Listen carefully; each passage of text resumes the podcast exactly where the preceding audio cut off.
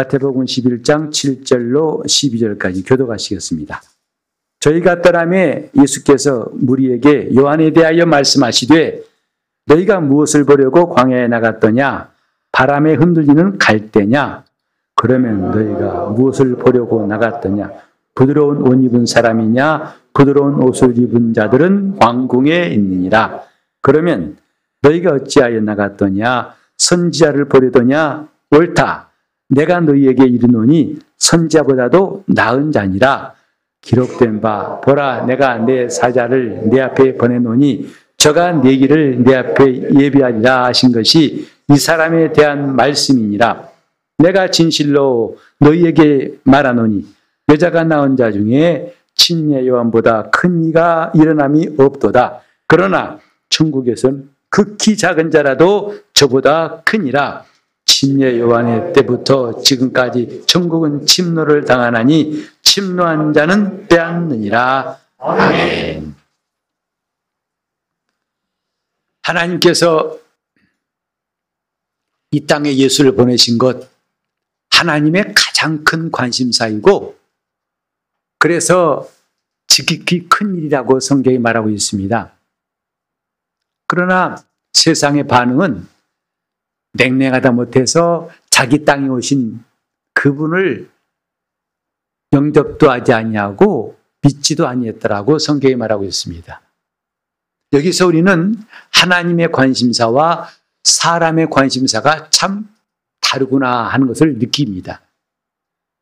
신앙인으로서 우리가 어떤 관점을 가져야 할 것인가? 물론 하나님의 관점을 가져야겠지요. 오늘 이 말씀은 우리에게 이것을 더 분명히 깨닫게 해주는 본문이라고 생각합니다.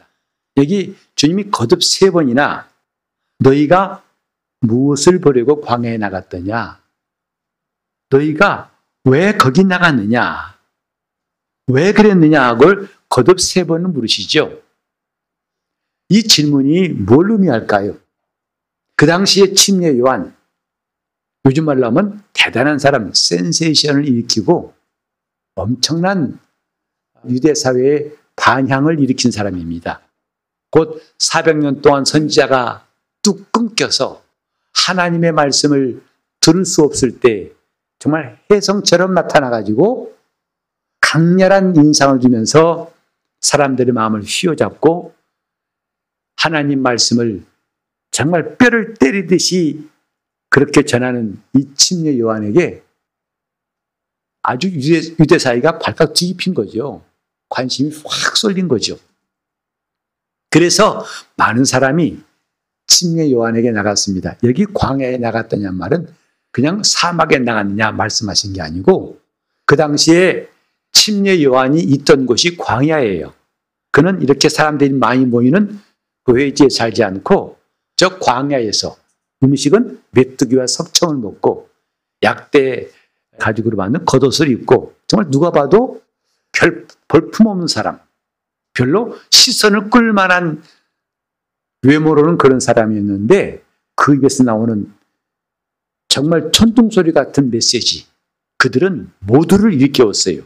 그래서 분병들도 세리들도 오고 도도나도 앞장서가지고 와서 요단강에서 요한에게 침례받았죠. 그 말씀, 말씀이 얼마나 그들에게 묵직하게 큰 울림이 되었던지 정말 침례 요한은 그야말로 그 당시에 아주 온 유대 사람들이 관심을 집중했습니다. 이 주님께서 말씀하시기를 어찌 광야에 나갔더냐 이것은 그 광야에 있는 침례 요한에게 나간 이유를 물으신 거예요. 첫째로 바람이 흔들리는 갈대냐. 그 광야에 있는 갈대는 별로 주목할 것이 없이 그냥 봐도 있습니다. 왜냐하면 그 당시 요단강가에도 이 갈대가 많았다고 그래요. 그래서 그건 뭐 별로 주의하지도 않고 주목할 필요도 없이 눈에 띄는 거죠. 너무 자연스럽고 당연한, 평범하고 별로 고민할 것도 없는 그런 것을 갈대라고 할 수 있습니다. 그런 갈대를 보러 나왔냐. 즉 별로 의식 없이 그냥 나왔냐 이 말이죠. 눈에 띄니까 남이 가니까 뭐 하니까 거의 목적도 없이 의미도 없이 그냥 생각도 없이 그냥 끌려서 나온 것이다 이 말이죠. 휩쓸려서. 그게 아니라면 부드러운 옷 입은 사람이냐? 이 부드러운 옷이란 것은 그 당시에 고관 대작들이 입었던, 왕이나 높은 자리에 있던 사람이 입었던 가볍고 아주 고급스러운 옷이라고 그래요. 근데 그렇다면 번지수서 틀렸다. 그들은 궁궐에 있지 않느냐. 물론 그 고운 옷 입은 사람, 부드러운 옷 입은 사람을 보려고 나간 것은 아니니까 주님도 아세요. 그러나 역설적으로 너무 그렇지 않다는 걸 뻔히 아시면서도 이런 말을 던지신 것은 강조하기 위함인 거죠. 그건 아닐 것이다 이 말이죠. 그럼 세 번째 단계는 뭐냐? 선지자냐? 여기서는 주님이 옳다 인정하셨어요. 맞다. 선지자보다도 나은 자니라 하셨어요. 그런데 선지자를 찾겠다는 방향과 그 생각은 옳지만 주님이 거기서 뭐가 부족한지를 말씀하셨어요. 그건 뭐냐면 요한을 너희가 주목해서 그에게 관심 갖고 나왔더라면 너희는 요한이 한 말을 귀를 기울였을 것이다. 그가 뭐라고 하는가?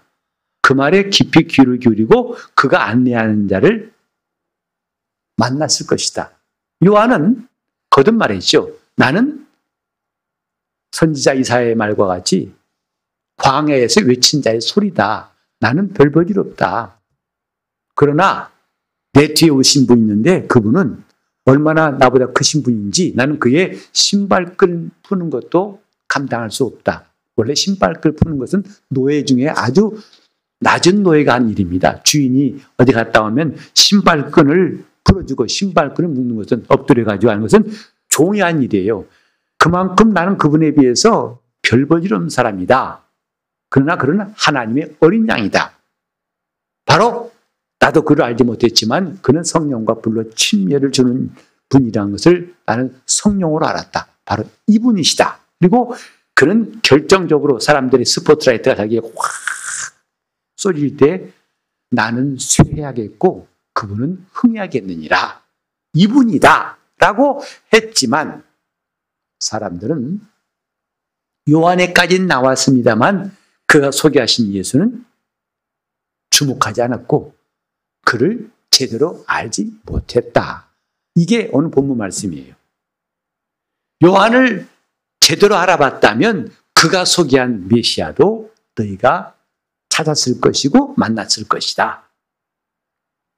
오늘 이 말씀이 이천 년 전에 저 이스라엘 사람, 유대 사람에게만 하신 말씀이라고 여겨지지 않습니다. 오늘 동일하게 이천이십삼 년을 사는 우리에게도 똑같이 말씀하시라고 생각해요. 너희가 뭘 보려고 광야에 나갔느냐? 뭘 보려고 나왔느냐? 이것은 우리 삶 가운데도 다 적용되는 말이죠. 다시 말해서 아침에 눈을 뜹니다. 그리고 누구에게 전화합니다. 누구를 만납니다. 어디를 갑니다. 무엇을 합니다. 이것은 그 사람을 어떤 사람인지 알아볼 수 있는 참 중요한 거예요. 그리고 그 사람의 관심이 무엇인지를 우린 잘 알아볼 수 있어요. 여러분이 하루 종일 어떤 사람 만나는가 따라서 여러분 삶이 어떤 내용인지를 짐작할 수 있어요. 누구를 만나고 주로 어디를 가고 주로 무슨 말을 하고 주로 어떻게 하는가에 따라서 자기 삶은 만들어지고 사람도 그걸 볼 수 있습니다. 신앙생활도 마찬가지죠. 오늘 우리는 주님께 예배로 나왔어요.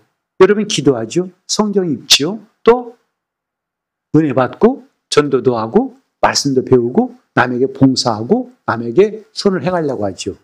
자, 그런 일들이 무엇을 하려고 그렇게 했느냐.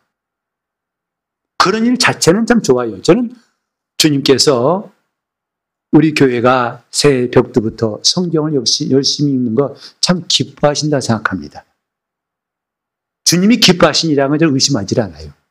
이미 성경에도 주님께서 너희가 영생을 얻으려고 성경을 상고하고 있구나. 주님 그 자체를 주님 인정하신 거예요. 잘했다고 인정하신 거예요. 틀렸다 하신 게 아닙니다. 다만 유대인들은 그 성경을 그렇게 읽고서도 내게로 오지 않는구나. 그걸 아쉬워하셨던 거죠. 왜? 이 성경은 내게 대해 증거하신 거기 때문에 너희가 성경을 그렇게 열심히 잘 봤다면 누구한테 올 것이다? 나한테 올 수밖에 없을 것이고 난 너에게 영생을 주었을 터인데 성경을 읽는 것은 열심히 했다. 그러나 내게로 오지 않는구나. 그걸 주님이 지적하신 거죠. 성경 읽는 거 참 중요한 일이고 잘한 겁니다. 여러분도 열심히 읽고 계시다면 저도 이렇게 이렇게 알고 참 기뻐요. 비록 수요일과 금요일에 함께 들어와서 읽지 못하지만 각각 혼자 열심히 성경을, 어떤 분은 벌써 창세기로 시작해가지고 지금 에스더를 읽고 계신다더라고요. 진도가 참 빠른 거예요. 성경에는 저도 올해 읽으면서 정말 하나님이 기뻐하시는 일이었구나. 그 무엇보다도 이 앞서서 해야 할 일이라는 것을 절실히 깨닫습니다. 그리고 새롭게 감동을 받습니다. 아, 참 이게 하나님 말씀인데 내가 이 말씀과 너무 멀리 살았구나. 이렇게 성경을 읽지만 주님은 묻는 것입니다. 무엇하려고 성경 읽느냐 이 말이죠. 일 년에 한 번 읽는 거 잘한 겁니다. 그 쉽지 않죠. 근데 올해는 아마 우리 성도들 거의 대부분 다 일 도 이상 하실 것 같아요. 지금 추세를 봐서는. 성경을 열심히 읽는 거 잘한 겁니다. 근데 무엇하려고 성경을 읽느냐 이 말이죠. 읽었다는 그 기록도 중요하지요. 그러나 성경을 읽는 목적은 예수를 제대로 알려고 하는 거 아니겠어요? 우린 기도에 나옵니다. 기도하죠. 주님 물으십니다. 무엇하려고 여기 나왔느냐? 아, 주님 보면 모르세요? 기도하러 나왔습니다. 근데 그 기도하는 시간이 내가 가진 요청, 요구 리스트를 쭉 나열해서 주님 앞에 고하고 주님이 꼭 들어주셔야 한다고 신신히 부탁하는 그 내용뿐이라면 과연 그 기도가 주님을 만족해 할 수 있을까? 물론 우린 처음에 신앙생활 초창기 때는 주님 나 이거 필요해요. 주님 나 이거 안 돼요. 주님 나 이거 도와주세요. 이런 기도 할 수 있고 그건 필요합니다. 그러나 신앙이 장성하면 장성할수록 그 기도의 깊은 의미를 알게 돼요. 지금까지는 내가 나를 위해 구했지만 이젠 주의 뜻대로 주를 위해서 살고 싶어서 주님 원하시는 것을 구하게 되더라 이 말이죠. 그걸 보이신 분이 예수님 아닙니까? 그래서 주님께서 기도문을 주기도 가르칠 때도 뜻이 하늘에서 이룬 것 같이 땅에서도 이루어지다. 아버지의 뜻이 이 땅에서도 이루어지기를 위해 기도하라 하시고 주님은 친히 본을 보이셨어요. 어떻게? 겟세마네에서 기도하실 때에 아버지요 이 잔이 내게서 지나가기를 원합니다. 이게 내 진짜 마음입니다. 그러나 나의 원대로 마옵시고 아버지의 원대로 되기를 원하나이다 하고 기도하셨어요.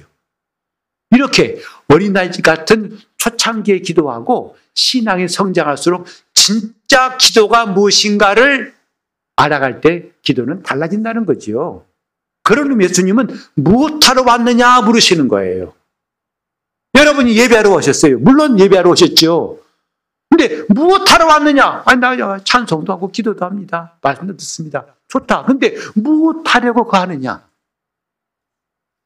예배에서 살아 역사하시는 그분을 만나 뵙고 그분과 대면하고 그분을 경배하고 그분 앞에 내 자신의 잘못된 것을 회개하고 하나님의 뜻대로 살려고 다짐을 하고 결심을 하고 이제는 그 말씀을 내 속에 채워서 주님과 함께 걷고자 하는 제자가 되려고 주님 난 지금까지 내가 산 것인 줄 알았는데 내 안에 그리스도가 사신 걸 알았으니 점점 내 중심의 삶에서 주님 중심의 삶으로 옮아가는 것을 배우는 것이 예배예요.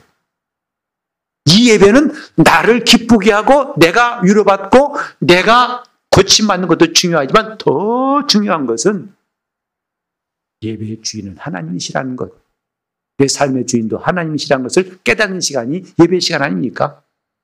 경배를 받으셔야 할 분이 그분이시고 높임 받으셔야 할 분이 그분이시고 흥해할 분이 그분이시고 나는 쇠해야 할 것이라는 것을 바울뿐만 아니라 수많은 성도들이 그렇게 말하고 있지 않습니까? 그걸 배우는 시간이 예배 시간이에요.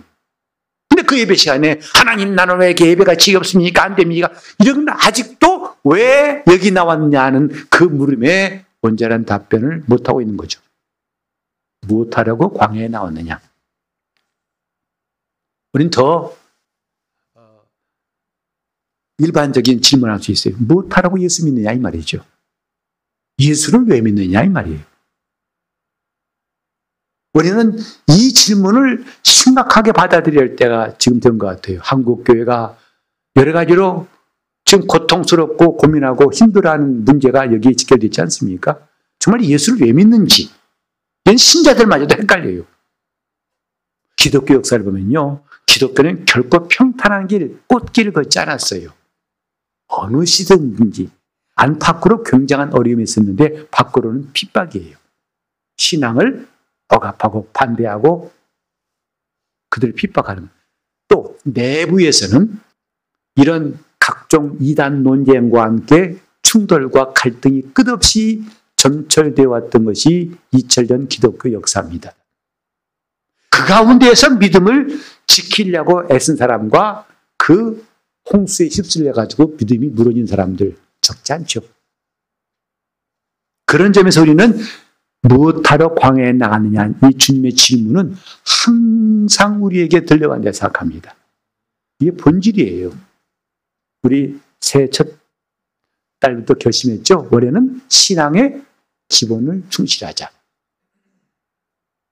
아니 지금 예수 믿기 몇 년 됐는데 뭐 그 목사님 도대체 때가 안 맞습니다. 그거 초신자한테 할 말씀 아닙니까? 라고 하실지 몰라요. 그러나 우리는 알게 모르게 너무나 많이 기본을 뛰어넘었기 때문에 지금 적지 않은 어려움을 당하고 있고 혼란 느끼는 것도 당연한 거 아니겠습니까? 기본입니다. 예배하지만 그 예배가 어느새 자기 우상을 드리는 예배가 되고 있다는 것. 그건 어제 오늘 일이 아니지 않습니까? 사람마다 예수를 믿는다면서 자기가 만든 예수를 마음에 품고 믿는다는 거 여러분이 많이 들어보셨죠? 자기 우상을 드리고 있어요. 자기가 믿는 예수 따로 있습니다. 성경이 말하는 예수하고 자기 믿는 예수는 달라요. 이래놓고 어떻게 나중에 주님을 배울 수 있다고 확신할 수 있으며 그분 앞에서 내가 담대하게 설 수 있을까? 무엇하려고 광야에 나갔냐 이 말이죠. 우리 교회는 정말 다른 교회와 좀 구별된 게 뭐냐면 너무나 멀리 계신 분이 너무나 많아요. 수도권입니다. 교회는 서울에 있지만 저 수도권 전체를 하고 먼 수도권까지, 자 추운 날, 눈 오는 날, 비 오는 날, 교통체증이 있고 어렵고 힘든 날, 그런 모든 환경을 뒤로하고 부지런히 예배하러 오신 여러분 모습은 정말 목사 보기에도 감동적이에요. 너무 감사해요. 이럴 때 그 감사의 마음 전하고 싶어요. 평소에는 제가 모른 체하고 무신경한 지 있었지만 정말 감사합니다. 그래서 지역교회, 그 근처에 성도들이 많은 교회들이 저는 때로는 부러울 때가 많았어요.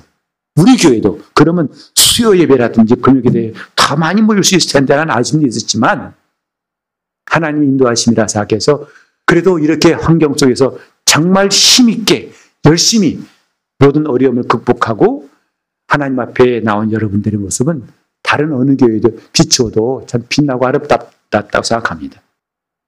하지만 중요한 게 뭐냐면 이렇게 하는 우리가 무엇을 보려고 광야에 나왔냐 이거죠.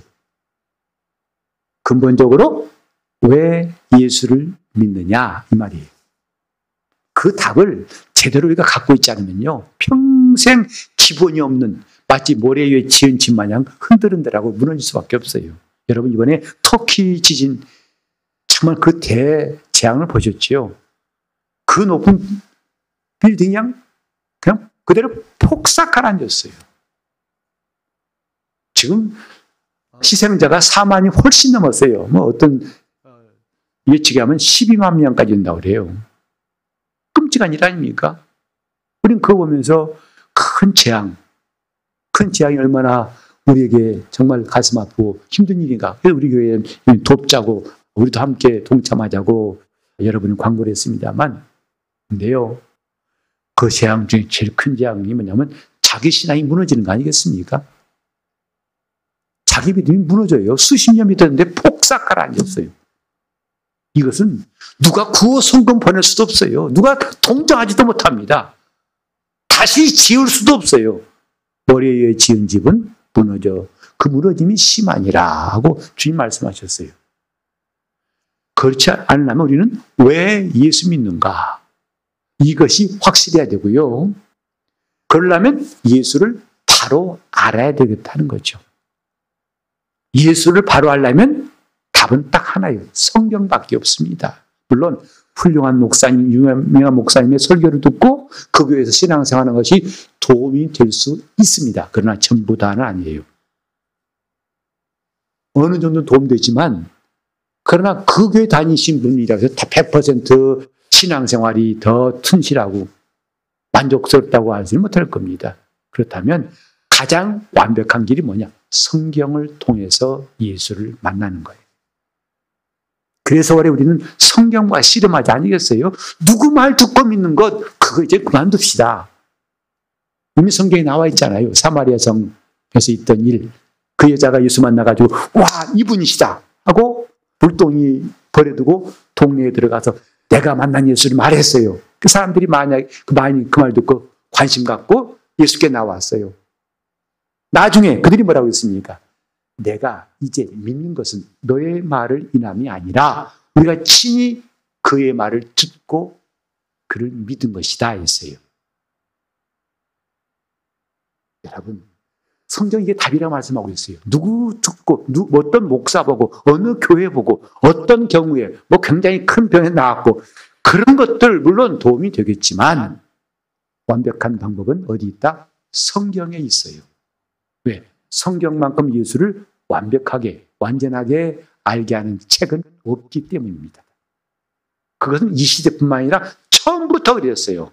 기독교 시작한 처음부터 성경을 통해서 예수를 알고, 그래 바울도 디모데에게 말했죠. 내가 어려서부터 성경을 알았나니 이랬어요. 내가 어려서부터 성경을 알았고 넌 누구에서 배운 걸 네가 알지 않느냐. 이 성경은 교훈과 바르게함과 책망과 또 사람을 의로 교육하게 유익하지 않느냐. 이는 하나님의 사람으로 온전케 하지 않느냐고 디모데후서 삼 장 십육 절 이하에 쭉 말하고 있죠. 우린 왜 이런 완벽한 답을 덮어두고 다른 답을 찾는지 참 우리를 돌아보면 아쉽지 않습니까? 올해는 그런 시행착오를 마감합시다. 성경을 통해서 예수 알자 이 말이죠. 그래서 성경과 씨름하자는 거 아니에요? 사실 여러분이 읽다 보니까 느끼시잖아요. 성경 결코 쉽지 않습니다. 근데 안심하세요. 여러분만 그런 게 아니라 저도 그래요. 저도 읽다 보면은 멈출 때가 많아요. 가서 봐. 이게 무슨 말이죠? 다시 되풀이고 되풀이고 읽습니다.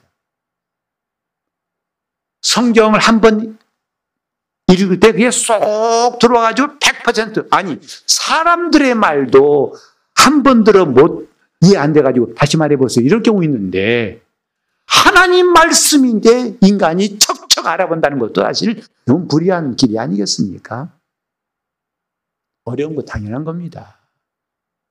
그래서 성령께서 역사하시겠다는 거 아니겠어요? 성경은 성령으로 깨달을 수 있습니다. 때로는 통도 갈 때 아심이 있어요. 잠깐, 잠깐, 아까 좋은 말씀이 있는데, 아이고, 멈추고 싶은데, 마치 기차 타고 가다가 그 얘기 내리고 싶은데, 아이고, 갈 곳이 따로 있으니까 하고, 아심 두고 가듯이, 그렇게 읽다가도 멈추고 싶고, 이 말씀 좋아, 이 말씀 꼭 쓰고 싶은데, 그럴지라도 통도하다 보니까 넘어가죠. 아쉽지요? 괜찮아요. 내 기억 속에 담아둘려 하지 말고, 성령께서 내 마음에 기록하시기를 기도하고 읽으면 됩니다. 지금은 이해가 안 될지라도, 주님은 그 말씀을 반드시 그때 깨닫게 하실 거예요. 그 말씀이 내 속에 역사하실 것이다 이 말이죠. 우린 지금 예수를 바로 알자는 이야기. 무엇을 보려고 광야에 나갔느냐. 이 질문의 핵심 뭐냐면 예수를 만나야 되고 예수를 바로 알아야 된다는 거 아니겠습니까? 바람에 흔들리는 갈대도 아니고 부드러운 옷 입은 사람도 아니고 심지어는 선지자도 아니다. 선지자에서 머무르면 안 된다. 그 다음에 더 나가야 된다. 어디? 그들이 소개하는 예수 그리스도를 만나야 한다. 예수를 만나는 거. 우린 지금 광야에 나갈 필요 없어요. 지금 비행기 타고 저 이스라엘 광야에 나가서 거기서 기웃거릴 필요 없다고요. 성경과 씨름하는 겁니다. 예수를 만나기 위해서 씨름하는 거예요. 자, 여러분은 어떻게 나가세요? 여러분 예수 믿으면서 오랫동안 세월 지났는데 여기 이 가운데서 난 정말 예수님과 친하다고 여기신 분 몇 분 계세요? 난 정말 예수님과 친해. 아니면 친하지 않고 뭔가 어색하고 낯설고 때로는 심지어는 가까이 하기 멀리 당신처럼 괜히 좀 이런 것인지 세월이 지날수록 친구도 오래된 친구가 진짜라지 않습니까? 그러면 예수님 우리를 친구라고 하셨는데 과연 친구인가? 이렇게 수십 년 믿어도 친구가 안 된다면 가망 없잖아요. 뭔가 좀 교정하고 시정해야 할 때 되지 않았습니까? 예수를 바로 알아야겠다는 필요성을 느끼지 않습니까? 과연 그분과 친하냐 이 말이죠. 친하다니까 하나님 아빠 안녕, 예수님 안녕하세요, 이런 식으로만 생각하지 마세요. 하나님을 경외하는 것과 친한 것은 결코 한쪽에 치우칠 수 없습니다. 그래서 하나님과 친한 사람들의 특징 중 하나를 이번에 제가 성경 읽다 보니까 깨달은 게 뭐냐면 그들은 하나님께 물었더라고요. 하나님께 묻자와 가로되. 사사기 일 장 일 절 보면은요, 아주 또 우리에게 정말 눈에 띄는 말씀이 나와요. 사사기가 언제인지 아시죠? 모세와 여호수아 시대가 지나고 그들이 죽은 다음에 그들이 죽은 다음에 이제 아무 지도자가 없어요. 혼란 혼란기죠. 그때 그들이 이제 가나안 땅을 정복해야 할 텐데 모세가 남겨놓은 게 저 여호수아가 남겨놓은 게 있거든요. 가나안 땅 중에서 나머지는 너희가 정복하라 하고 맡긴 게 있는데 이제 그 일을 앞두고 사사기 일 장 일 절에 이런 말씀이 있어요. 여호수아가 죽은 후에 이스라엘 자손이 여호와께 묻자와 가로되. 저는 이 말씀이 참 신기했어요. 우리 집 누가 먼저 올라가서 가나안 사람과 싸우리까? 아니 하나님이 주신다고 했잖아. 가나안 땅을 준다고 했고 모세도 말했고 여호사도 여호사했고 여호사도 내가 가서 취하라 했으면 아멘 하고 가면 됐지 뭘 물어보냐라고 할지 모르겠지만 하나님은 그 답을 분명히 말씀하세요. 여호와께서 가라사대 유다가 올라갈지니라. 보라 이 땅을 그 손에 내가 붙였노라.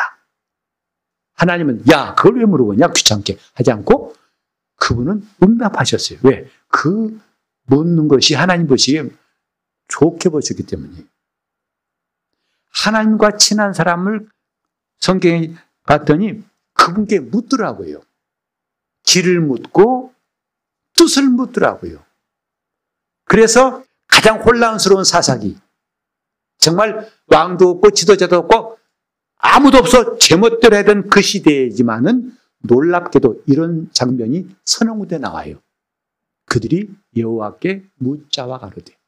하나님께 묻더라 이 말이죠. 기도는 뭐냐?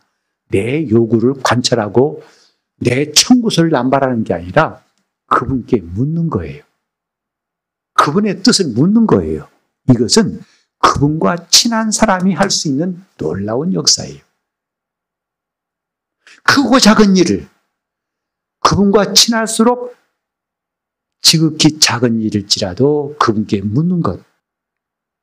이게 주님과 친하다는 증거 아니겠습니까? 우리는 앞으로 그런 생활을 했으면 좋겠어요. 지극히 작은 일, 내가 볼 때 당연하고 뻔한 일이에요. 그러나 그 일마저도 하나님께 물을 수 있다면 하나님 그 사람을 정말 기뻐하시고 그 길을 지도하실 것입니다. 우리는 사람끼리도 마찬가지죠. 그가 나를 신뢰하고 나에게 지극히 작은 것도 의지하고 물어볼 때 그 사람에 대한 호감이 생겨요. 오히려 내가 도와주려면 아이 됐어요 내가 할게요.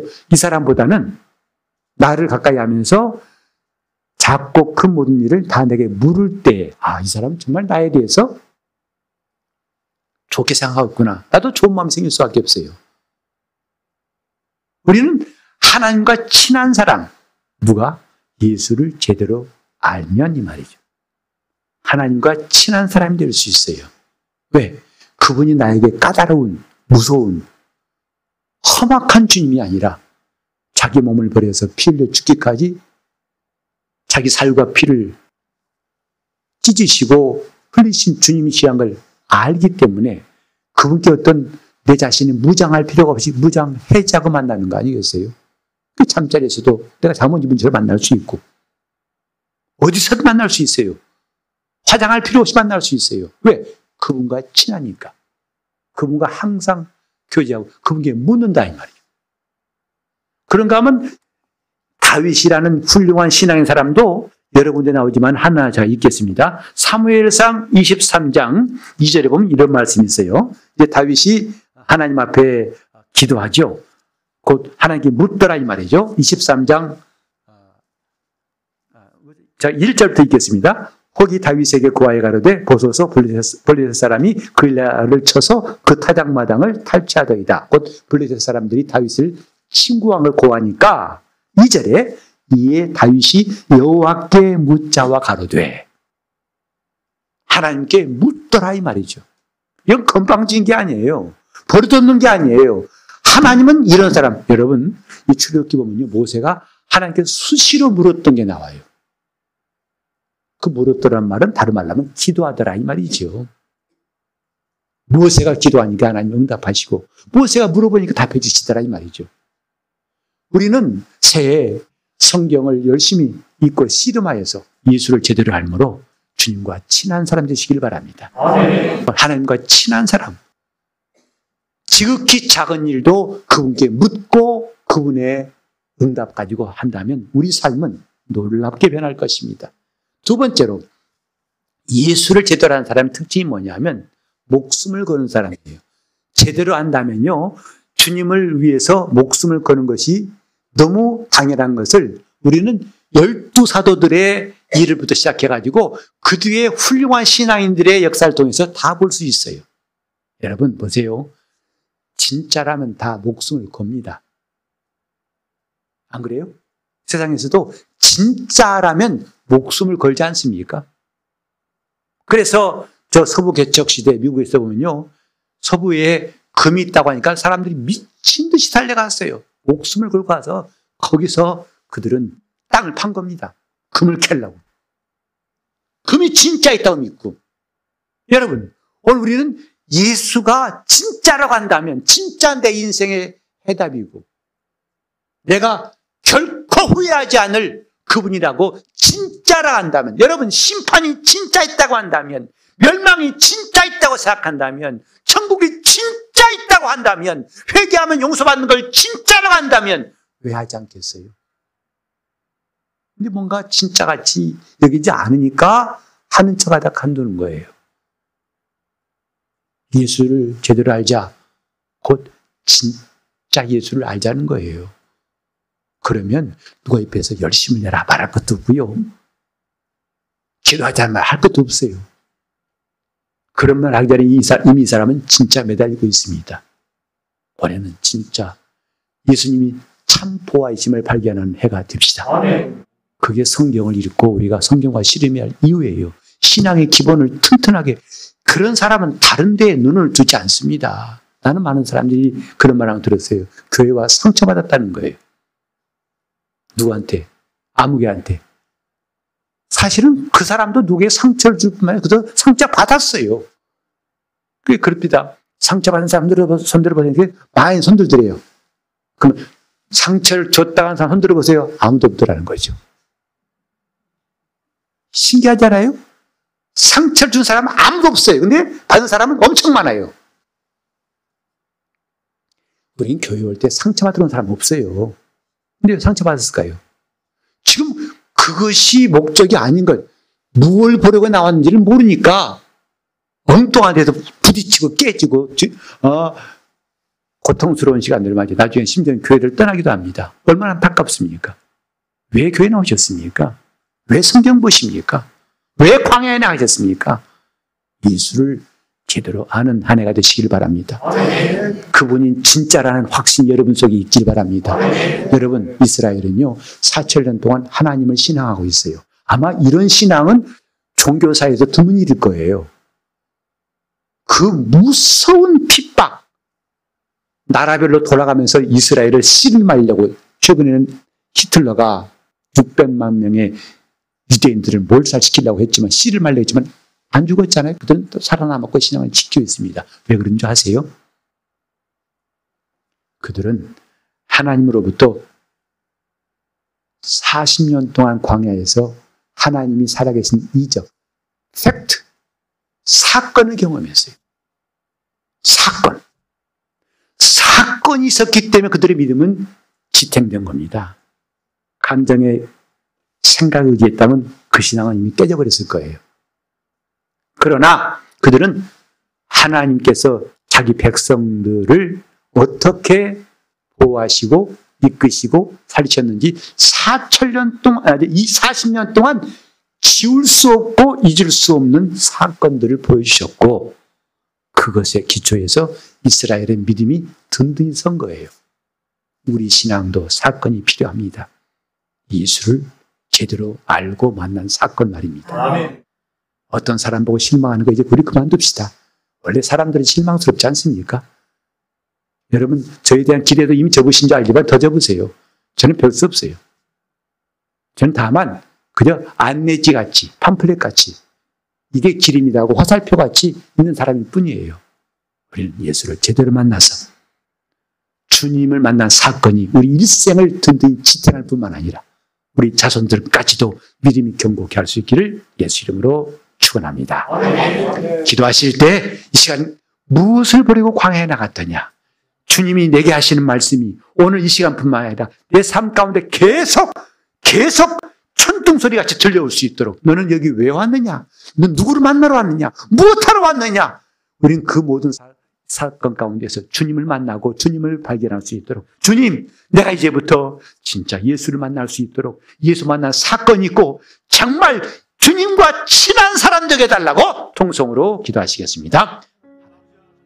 하나님 아버지, 무엇하러 광야에 나갔느냐 하신 주의 말씀이 오늘부터 늘 우리 삶 가운데 쟁쟁쟁 울려오게 도와주시옵소서.